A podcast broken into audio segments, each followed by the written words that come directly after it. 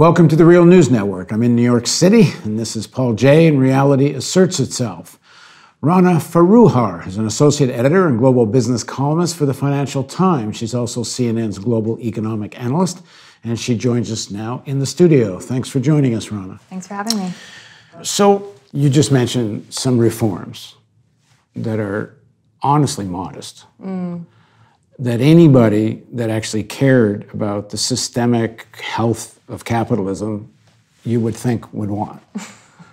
um, but I, I, I, told you I went to a conference once where Soros spoke. Mm. It was about eight, nine years ago mm. at Bretton Woods. And he looks out to everyone. His first words are, I'm bewildered.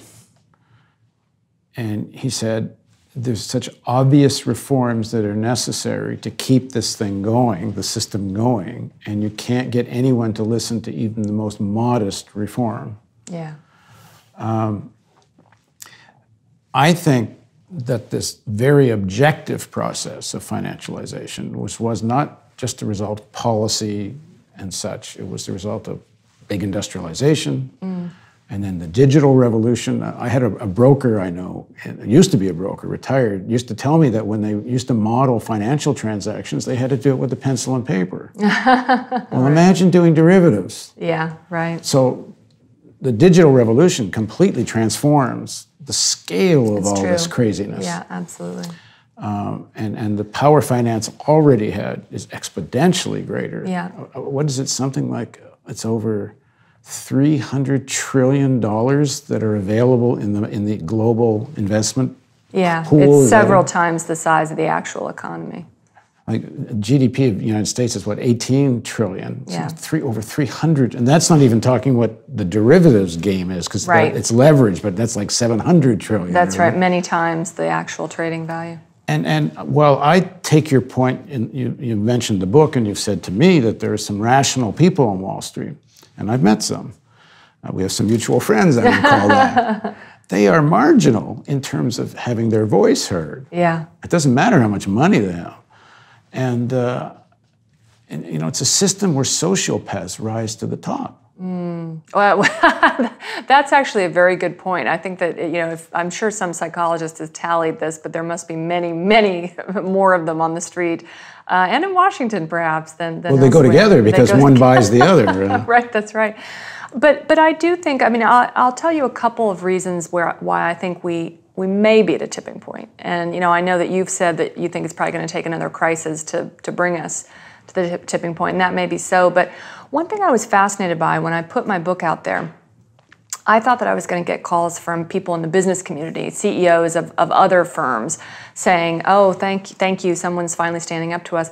Not at all. I mean, the truth of the matter is, the C-suite of most businesses, no matter what their size, um, the, this game works pretty well for them. They're paid mostly in stock. As long as the markets are good, they're doing well it was the very, very high level financiers. And in fact, um, not just people like Soros, who was supportive of the book, but, but some hedge funders, you know, people that are just in the markets and see, okay, let's do the math. Let's look at developed economies, rich economies, where it's mostly consumer spending. The US is 70% consumer spending most people in this country haven't gotten a, a, wage hike in real terms since the early 1990s. Working people, uh, working men, haven't gotten one since the late 1960s, really, in real terms. So at some point, that math stops working, and that will affect their portfolios. And so they are starting to think about this. Um, now, that in itself doesn't affect change, but I also think there's a generation of millennials, and we already saw their power in 2016, just with the support for Bernie Sanders, who was basically, you know, putting a lot of this message out there in a, in a much ba- more basic and plain way.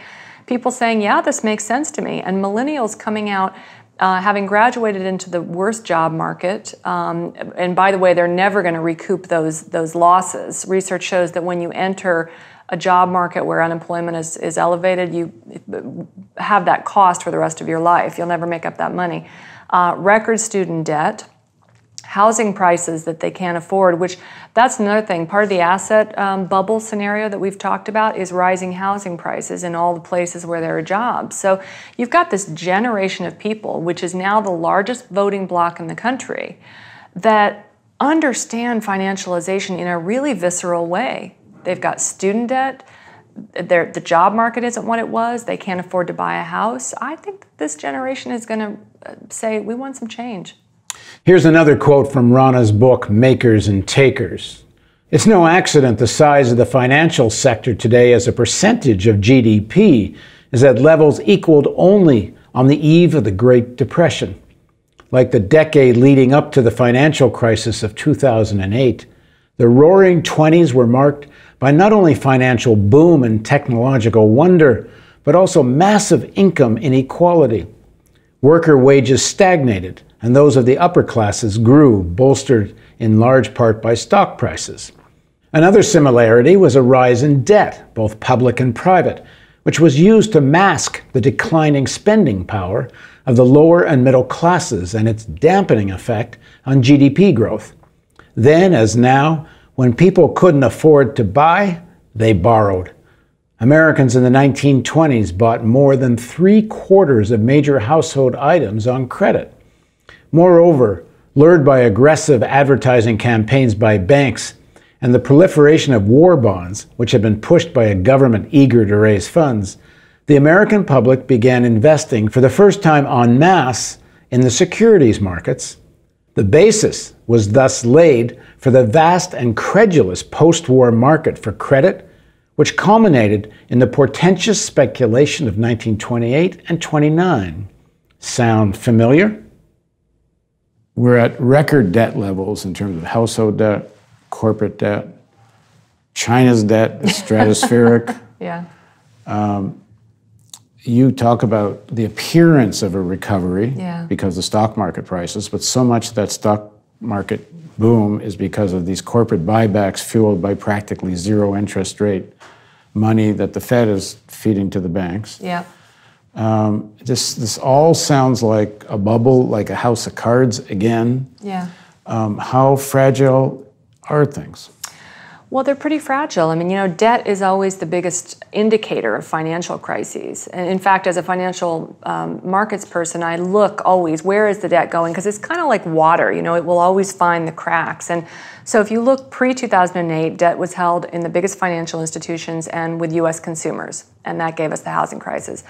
And then consumers started saving. Um, banks offloaded a lot of their riskier assets. So where did that debt go? Went to China went to the public sector, um, there's almost 60 trillion more outstanding debt out there in the world right now than there was before the financial crisis. But the difference is most of it's being held by governments because they had to take the hit following the financial crisis with these bailouts and with the the, um, the recession that, of course, uh, hit tax tax revenues. So at this point, I think that you can see that playing out in two ways. One, very polarized politics. Um, if you think about what we need to really um, retool the economy in the 21st century, it's a revamp of education, it's uh, better public infrastructure, but governments don't have the money or the clout right now to make those investments. And we, so, we, we're from a city based in Baltimore where most of the schools, or a lot of the public schools, don't have heating in the winter and air conditioning in the summer. Yeah, I mean, it's, it, it's such a destructive thing. So that's one of the areas that you're going to see the crises playing out. That's a political crisis. Um, student debt is another area where I think it's it's really. Uh, I don't even want to call it a slow moving crisis because, yeah, this is something that's going to play out over years and not months. But you see people like um, uh, Bill Dudley, who uh, runs the New York Fed, saying, I think that the amount of student debt is actually going to uh, compress uh, consumption going forward for the next 10, 20 years, and that's actually going to have an effect on interest rates. So that's a, that's a big one. Corporate debt is another big deal uh, issue. Um, we talked a little bit earlier about Apple issuing all this debt to do buybacks, keeping tax uh, money over in overseas bank accounts. Corporate debt is at record levels. All companies have been doing what Apple does. So they've run up these debt bubbles. And when interest rates eventually start to rise, as they are already starting to do, that debt becomes more expensive. And then you may find zombie corporations, you know, that are um, really not able to even service their own debt load.